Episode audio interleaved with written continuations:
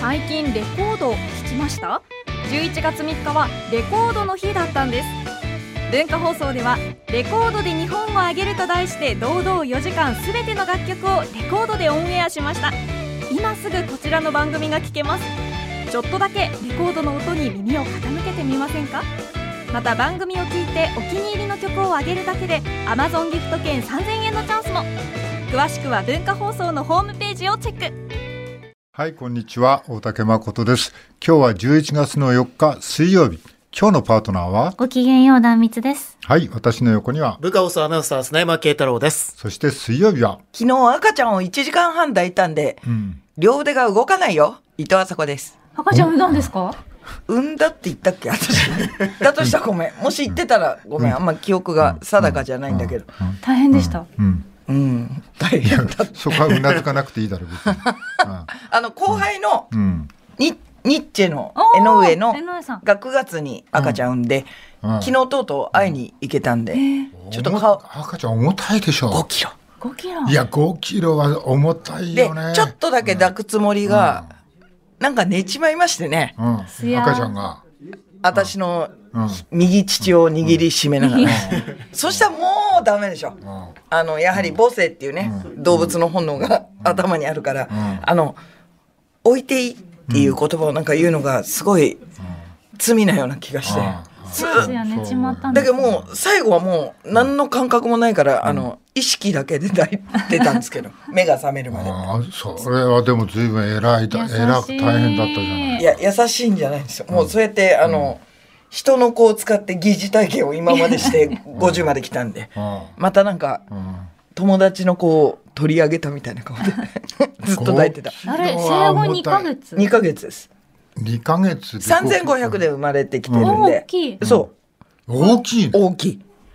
前の上さんの子ですからほやほやですね。ま ほだやほ2やヶ月だったら。であの赤ちゃん独特の私はいつも牛脂の匂いって言うん牛で脂っすけどて。頭がちょっと油みたいな匂いする、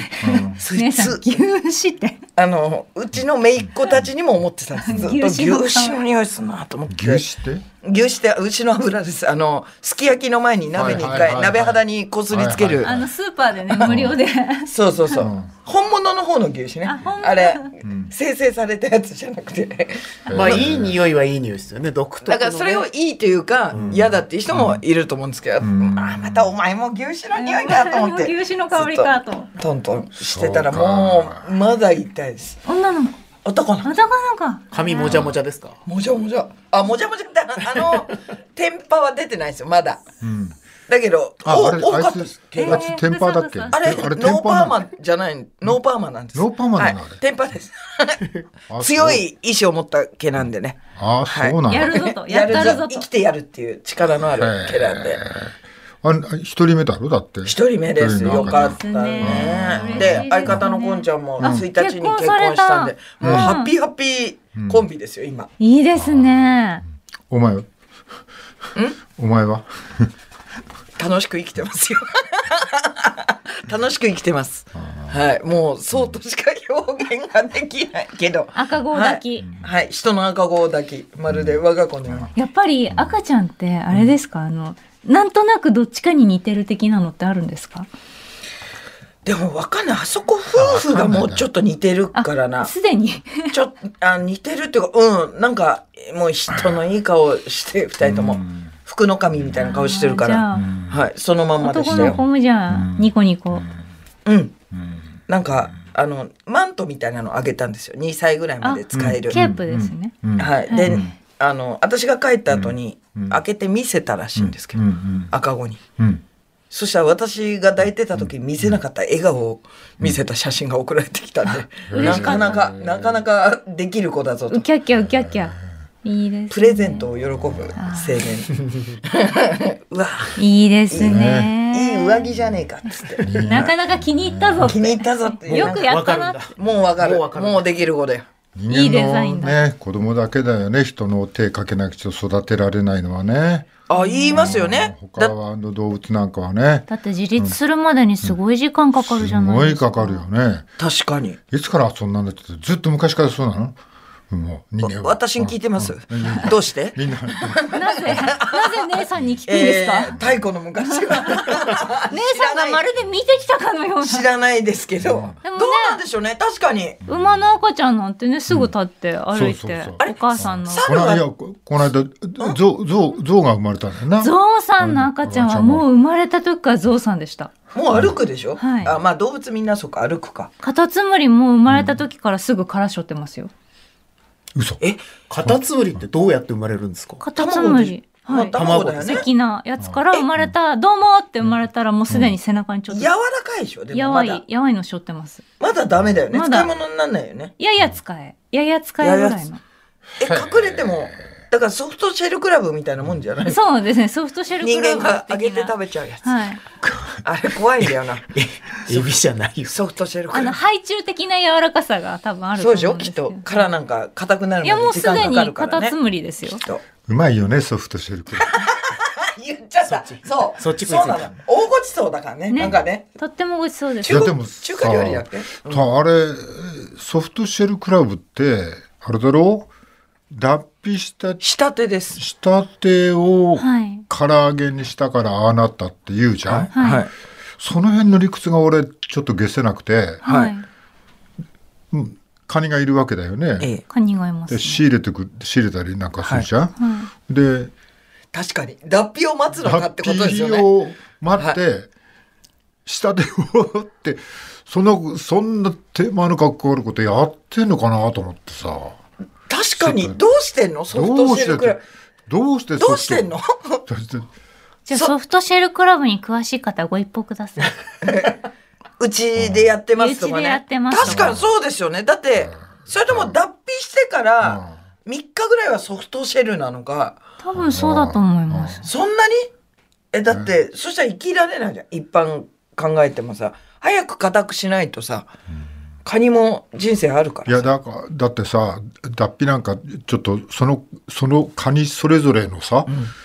自立の問題じゃん 事情がありますからね。はねみんな一斉に脱皮するわけでもねえだろうと思うんだけどさそうですよねうんてめえの成長日数ですもんねそうですね。だからそその割には街にソフトシェルクラブがよく出てるなと思って俺確かにみんな脱ぎまくりですね。あれは中華料理でいいの中華台料湾理。韓国とかだっけ中華でいいんだっけいや、中華なのか。いやルいやーツは中華だと思う。あれヨーロッパもダメだっけいやあ、食べるな。いやも食べるとなもとなんかこうあれじゃねえか一番最初西洋はですなかんかこうイタリアっぽくなかったああの辺っぽくなかっなんたそれかあるらなで確もかにいろんな派生していろんな調理法になってみたいな感じなんでしょうでもね。誰が中華はなんかカラッと揚げたあそういや中華はな有確名かでにすよね。甘辛なねあえあれってなんで脱皮したって柔らかいよし殻ごと食おうってなったんだろういけるって誰思がういけるなんでいけるってなっただって剥いたらあんなにうまいのよそれでいいじゃない待てなかったんですよ、きっと。もう待ちきれない。何か出てきたっけ太郎君出てこないずーっと携帯 黙って携帯いじってたけどどうやってソフトシェルクラブをと思って、今ちょちょっと調いやべだから始これはめ、多分ソフトシェルクラブを扱ってた人が今ね、一生懸命ね、メールしてメーるルしてくださってるかな、はメール待ちですけど、なんか日本の市場では、なんかこう、殻が柔らかいやつは、あんまり値段がもともと高くなかったんですって。最初はへー最初は。でもなんか海外でこういう調理法があるんだっていうのが分かってから、なんかこうだんだん人気が出てきたみたいだってだからさその瓦の柔らかい時期ってさ、そんな長くな1週間も2週間も柔らかいわけじゃねえだな。ろそうですよね。そしたらだって生きられないんだからカニが海の中ずーっと隠れ硬くなるまいでさや、でもちょっと待ってください。ヘビは脱皮してもしばらく柔らかいです。ああそうそうかヘビそうはかああそうソフト3日シェルヘ4ビ日はショソフトシェルェルスネークですねあそ。うシでェルもなっんてか。仕組みが書いてありましたけど、こう、古いか殻の中から一回カルシウムを自分の体の中に取り込んで、で、脱皮をして、ソフトシェルの状態になった時に、自分の体に溜めたカルシウムをもう一回殻に戻すんですって。その段階で硬くなっていく。それが何日かかるかね、っちてょっことと今それよ、をね、待って、 すいません。早くメメールも、メールも待ってだまっす。てそれをね急になんでソフいやトシェルクラブの話になっただっらてカニカニ個人がだって個人ってことはねえけどさカニ個人そんな団体で一斉に脱皮しますよってわけにいかないしなそうそでしすよたら危険すぎますもんね、そうだろあの人狙わ間れちゃがあげる前にだって自然でもう気づかれてるかそうそらう脱皮時期を狙うあいつやらけえぞってうん、今チャンスだぞってな今るちゃん、今ちゃんのはずですよ。生き物がいるはずだもんねいるはずですよ。で、そカれをニ、そんな強くないですよ。もういろんなこと言ってますけどもはい。えー一応メールが来ま来したたの。えーっとですね。今のところまだこれ、ちょっと参考になるかどうか置いといて、来たやつをとりあえず読みます。いやありがとうございますえーさよなら雪のバス57歳男性の方ですね。はいソフトシェルクラブは、カニの脱皮を見張る人がいるそうです。ええじゃあ見てんだ彼は見張ってたんですか いや、彼は多分見張ってないと思うんですけじゃあど、見こう張ってた方ご一い報く。ださい。いやだこうかだからら見合ってる人がいて、脱皮した脱皮したっていうところでこうすくい上げてっていうことものすい。ごいわかんないけど生産性がなくないいやだってそれをだって大変じゃないそ見張りがいるんですよそれを各レストランに配るわけだろだってはいだ大事な見張りがいるんですよ。武将みた いな。えそこで冷凍するのこんなかそれともえ生きたままうわどっちだろうえ、続、続報お願いします。えーっとですね。冷凍するのか、どうしてんだろうでも冷凍したら下で硬くなりそうじゃないこれ、アメリカの話かな。はいすなすな。要はですね、あの、生けすでカニを飼育してるんですって。うんうん。いやわかるよで、れそはこでだからまあ観察してるやんっですぱよ見張り、 ねえ本え見張ってるとはこれには書いてないですけど、でもまそういあ状うことでしょ況的にはそういうことですよね。すいません、あの、子宮見張ってた方はご一報当くいやだなさい。かなか少ないんじゃないで、でえー脱皮の1、2週間前になると、足の先端が白っぽくなって、おうそうなると、あ、これ脱皮するぞってわかるそう気なん配なるがほどお印が出んだあ気配わかるうよん出る気配が。はい。で、それを見張っていて、はい。いやこれねねえ本当そんな人工的なの脱皮後よ6時間から48時間の間に捕獲ほするら、二日かかりますよ。でもっていうことらしい。 6時間がベストでしょきっとそうですねより柔らけい方がいいんだもんね、はい。だからここにも書いてある。これまあネットのあれ記事すいでますせけん、ど。何度も何度も言います。見張りをしていた方は、ぜひご一報ください。いらっしゃるのかでなもそれは各レストランに生で入ってくるわけだろ、はいはで客の注文待ちなわけだろでもそれ確かにその間に硬いカルシウムどんどん吸収したら硬くなっ ちゃういや、その間に殺しちゃえばいいんじゃないですかでもなんとなくカニって生け締めのイメージないそうだよねなんかい。確かにそうね。茹でてるとかじゃない限りは締め、なんかひ輪ゴムでおがくずに入ってるよね毛そ髪とうかですね。なんか、 輪ゴムじゃないのかななんなんか、か亀甲縛りみたいになってましたこうなってね SM っぽい感じ。腕を中国からのなんかあの上海ガニはなんか藁でねあそうっす上海ガニもそうキュッキュッそうだそうだ止めてでもなんか生きてるってイメージですよね確かにそう生きてるっていうイメージだね冷凍されてる感じもしないな。ここでそのメールがもう一枚あるもう一個お願いやつですけそどおう。願いしますえーっとですね、これ名前メタボさんですね。メタボさんエピソードって一行だけですけど、あはのい、ソフトシェルクラブは冷凍です。だから、柔らかいうちにもう冷凍で置いとくんじゃないですか。なるで、ほ調ど。理する時に取り出して、それでいいんだその後、仮死状態かもしくは死んじゃいますよね。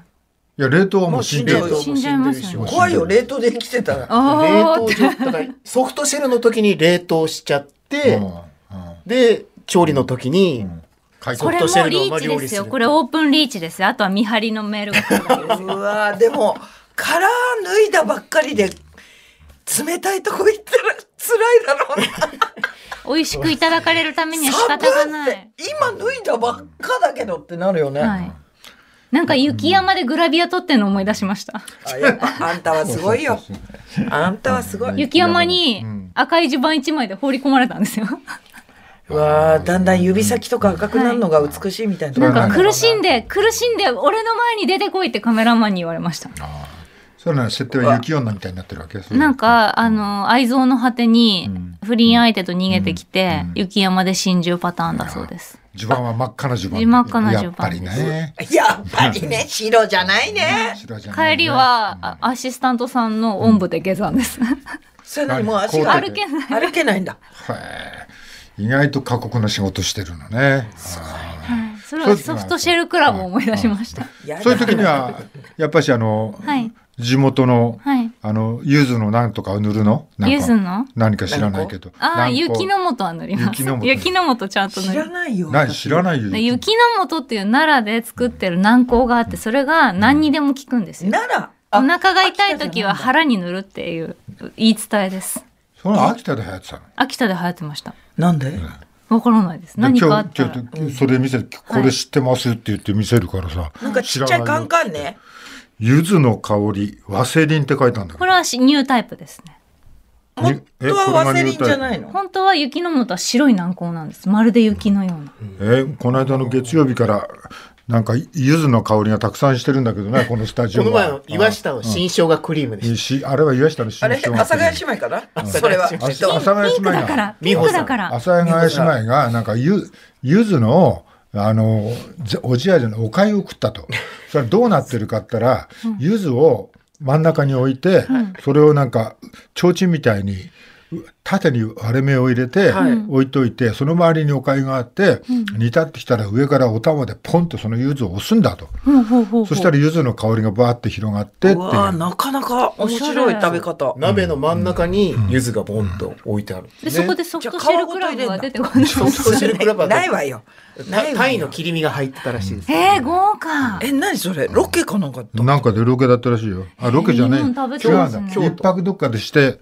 ついでに泊まってきたって。まあね。うわ、楽しい。いいいいね。なあ、美味しいの食べてよる。く働いてるからまあね俺。からすればなんかあの、50過ぎの女が、あ の、 50過ぎてないですね。まだ過ぎてないですまだ過ぎてよ。あその、こ確大か事で3すつよ。下ぐらいなんだよな。2つ下と3つ下じゃないかな、あの2人は、私より。 50近い女が。はうんい。まあ、それは否定しないです二。人で。はいうんまっすぐ帰っても別に仕事ないから。ありますよ、忙しいもん。京都で一泊して、お粥を食べて帰ってくるっていう。でも、おかゆってとこがまたおしゃれですよね。胃に優しいやつ。そう。晩飯はなんか食えなかったらしいけど、朝ごはんにそれ食べて。うんああ長生きしそうって言ってた優。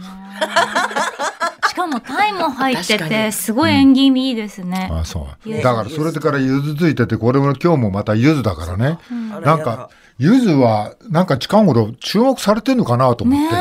あ、わかった。じゃあ、カニの見張りしてた人、もし申し出てくれたら、使いかけだけど、これあげるよ。使いかけなの使いかけですよ。余計嬉しいんじゃないのお前そう。ダミツさんの指の跡がついた。あと、唇の跡もついてますね。一回ペロってやったん いで。や、このコロナ禍じゃああげちゃダメでしょ。ダメか。今一番あげちゃダメだよ、 人あ、にじゃあやめます。ダメダメ。ダメダメ。あげない。え、これどこに塗ってもいいんですか何にでも聞くの、このゆずの香りのワセリこンれ。は唇とかカサカサの部分なんですけど、うんワセリンだから元祖雪の元はどこに塗っても、頭が痛ければ頭に塗っても効くどうやって塗るの毛の隙間から。毛の隙間から前頭葉でもワセリンとかっていうのはね、そのまんま東あの、あが、ホノルルマラソンの時に、はい。ワセリンは股間に擦れないように塗ってたからああ、わありますね。あびっくりした脇の毛が生えるのかと思ったなんでよ。東東さんだけに。え、まだ生えてないと思って んの。ね。東まだワセリンはね天の方はそんなに生えてねえじゃん、頭の方あがそう。血の方はじゃあすごいんですかねだったらそれ、大元を送ってやるよ、頭に塗るから。あいつは頭にね雪の元じゃ送れば雪の元きっと聞きまいすよや、気配薬じゃないでしょ。雪の元謎の、えーでももうさ俺もこもう木枯らしいちごが吹いたんあ、だね、い今年ね。うん、 3年ぶりに発表されたっていうそうね。そういそうや。いややっぱりね年取ってくるとねなんかカサカサしてくるないや、本当俺ですはよ。もう今年はなんかちょっと怖いぐらいちょっとかさついてかますねさついてまあかさついてきたねなんかこれどうしたらいいのかなとい思やっ、ていそれこそワセリンちょっとワもセらっリン塗りて、ますラミちゃんが舐めたやつ。やだってずっとベタベタするでしょそれベタベタしないとこまでこするのそういうことではないのそういう時はやっぱりねジェルがいいですジェルジジェルェルはベタつかないなジェルはベタつかないです本はいさらっとしてますなんか体塗るやつでもなんかジェルタイプってなんかあなんるな、か、はい、はい。ろいろ試してんだけど何がいいのかちょっとよくわかんないベストがないですかなかなかベストに出会わないでなすかかなかベストに出会わないねなんか尿酸かななんか入ったんだよなあれなあ、なんだっけななんだっけえっと、尿素。尿素。尿素尿酸入ってたら、な尿ん酸か、入ってちゃダメなんです強よめな感じがしますでけもどね。尿素配合結構ありますよ。ありますありまだすからね誰の尿かって話ですよいやえ、そういう話してねえだ尿素ろって そういうことなのそういう話してねえだろ誰尿かもしれないじゃないですか成分の尿話な素のだから、尿から取ったわけではないと思いますよ。ただやっぱ字があれだよそね。れはそれはミランダカーの尿素だったらいただきたいですいよや、それもうプレイだって。 それはもう違うって。いつの間にかなな誰のおしっこかって話になってるわけはい、今、それで盛誰り上のおがってます。しっこがいいですわかんかないけどねわか誰にもよくねえ よ。嫌だよ、おしっこは俺。うん今答えそうな匂いがしたんだけど今答えそう間に合わなかったな今頑張れもうちょっとだ今ちょっと答えそうな顔してよーし、あいつのおしっこならいいって誰か言うから。勇気を出してバカ言ってんじゃない。嫌だなはい。それぞれの尿で作ったクリームをプレゼントってどうですか、それぞれの尿で絶。対そ嫌うだそう。お前のは欲しがるかもしれないけそうどあ、と別はに俺のはそんなに大して欲しがらないと思うよ。すなすなすなの尿で砂にょんどうかな、ひどいなあとだ、みんなのお腹の油を取って作った石鹸とかねお腹にもう油なんかないですよ何が入ってるんですかえあお腹のって中側ねはいあ外側かと思った外側もうガサガサ うちのそあ内側ねあ内側いっぱいあるよどうしてこういう話になっていっちゃうのかな、いつもいつも。おしっこのソフトシェルクラブぐらいかもうわかんないもんななわかんんなでいですねそっち行ったかも覚えてとないしてしる襦袢んで柚子のクリーム柚子の阿ぞ佐ヶ谷姉妹阿佐ヶ谷姉妹尿素。尿素カサカサ腹の油腹の油わかんない。誰のおしっこがいいですか聞いてねえんだから。お前だよならばあえて言うならお前だ誰のおしっここの中だったでらすね誰のおしっこでいき100ます君だよいやいや誰の誰のおしっこでいきますかもう、俺なんかもう出も悪いし、出てんだかどうかも本人わかんないからね、もう。よもく。うなんか人間ドックとかで尿検査ある朝ってちょっとヒリヒリしますもんね不安ですもん1000までいけるかっていう勝負になってくるから出し切れるかこの1000までいけるか私はそんでなにもあ出れるなのんかか近頃量少なくていいみたいな。すんごい少なくていいみたいな。なんかちっちゃいスポイトみたいなの入れますよねそう。尿もをうねちょっとでいいみたないな。んかなんていうの、ガラス瓶みたいななんかちっちゃいやつねに、昔はなんか自信なかったですよね こんなにこんなにいるかなっていうそうそうそうそう何照れながら言ってんだよ こんなにいるかな。こんなにいるかなってはいはい。こんな話してる場合じゃない。世の中はトランプ大統領かそうですね今日はね、大事な日なんですけど大ねおしっこバイのデン話だしかちなゃんったかどっちなんだかっておしっこも大事だから大騒ぎしてるどっちのおしっっこでいやもどっうちじゃあじゃあってなんないでしょじゃあじゃあってなんないそれで投票してないから 誰もどっちのおしっこでハンドクリーム作りますか嫌だなどっちも嫌だなバイデンさんかトランプさんかあともう一回言うけど尿素だからねはい尿じゃない一応大穴でメラニア夫人ってのもあり ます急に逆にああれだよあの尿素の入ったやつらをあの二人大統領二人に送ってやるよなんか二人ともかさついてるじゃないかってジャパニーズ文化多分膝カッサカサでしょうねつるつるそうだよな、はい、えーまあ速報段階まだちょっと新しいのが来てないですけど、正午の段階で CNN テレビの集計によると、日本時間の正午の段階で、まあ、選挙人の獲得人数トランプさんが72人バイデンさんが89人となっていますおー。まあ、最終的に538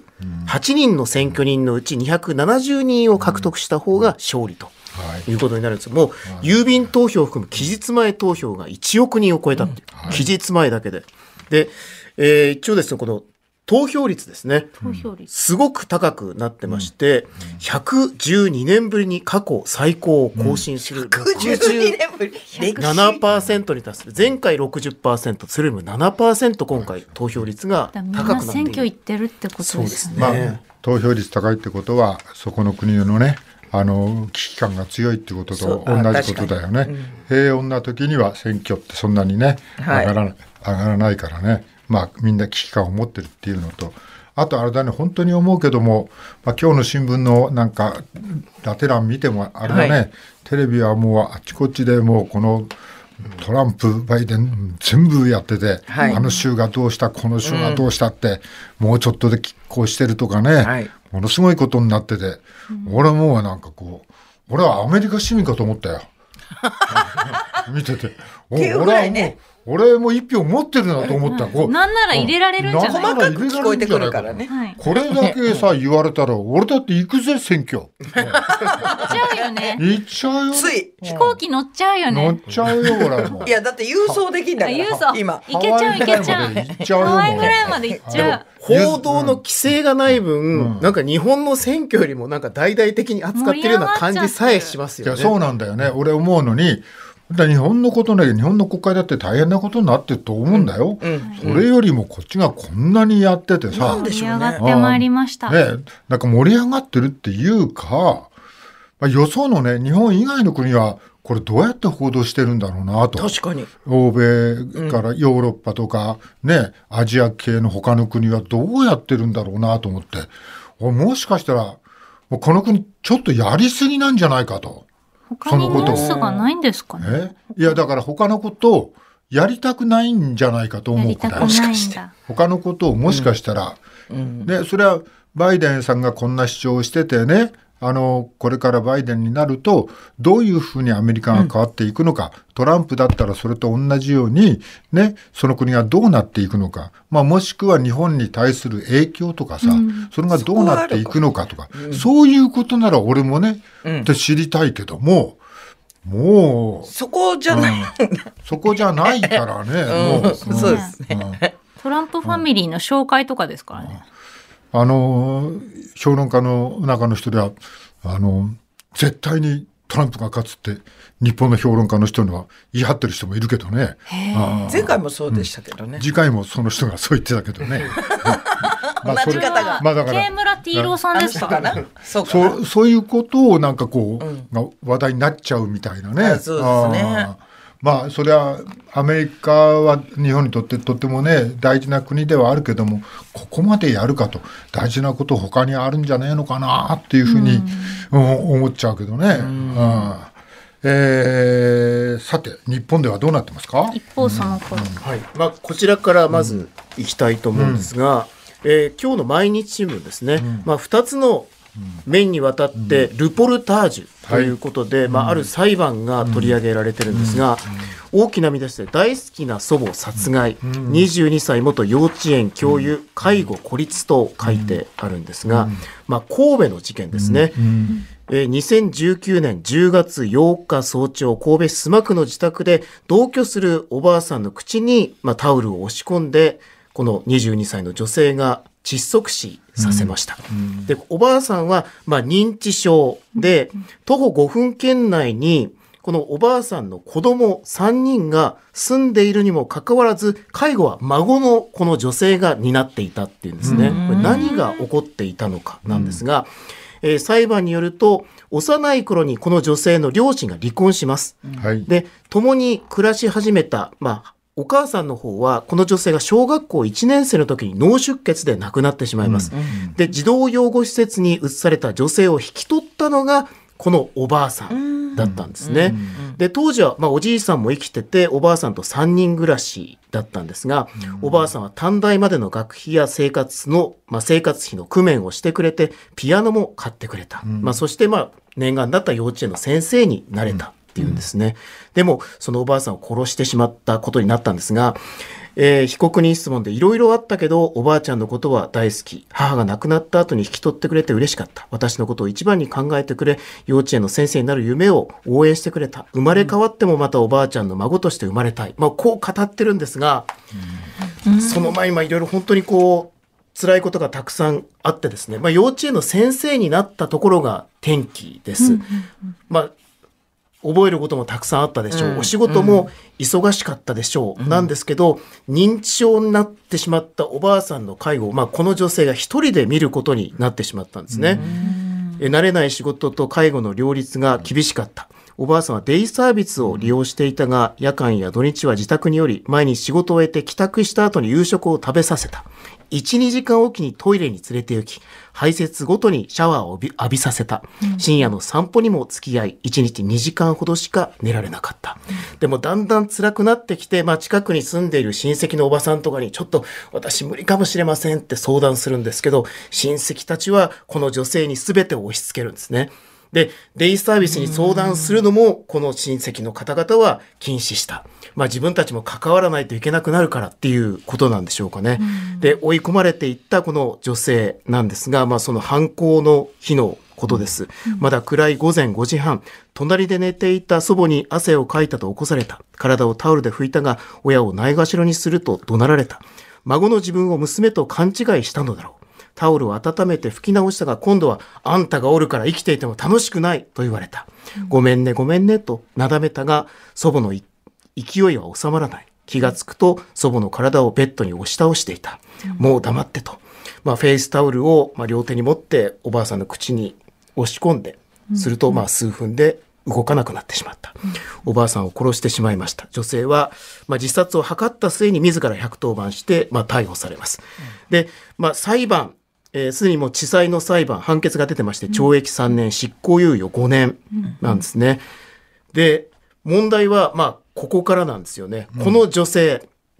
住まいは保護観察所を通じて住まいを見つけているんですが、就職活動を始めるんですけど、まあ、ある幼稚園からは、一応おばあさんを殺した。ブランドイメージがありますからと断られた。最近ようやく事務職のパートが決まって働き始めたが、着る服にも事欠く生活が続いている。まあ、この後のちょっと女性のことも気になります。はい、もう今、あの、慶太郎君が全部のね、大体の状況を話してくれたけど、まあ、あの、大好きだったおばあちゃんを殺して、まあ、くこの女性は生まれ変わってもまたおばあちゃんの孫として生まれたいとも話している。まあ問題は、まあ全部ね、この家族なんかが、こう、この、まあこの子は育ての親だよね、祖母はね。まあ、あんた世話になったんだから、あんたが面倒見なさいみたいなことはあったんだろうけども、なんか介護の相談もできなかったって書いてあるよね。それはもう介護の相談すれば、その親族全部がどうやっているのかとケアラーの人たちと相談しなくちゃいけないと。そうなってくると、あの、おお父さんは、あの、おじさんは仕事が忙しくて、お父さんは手足が痺れる病気があって、それで、おばさんには小さい子供がいて、っていうね、あの、おじさんはこう忙しくてっていう、まあ、その状況はあったんだろうけども、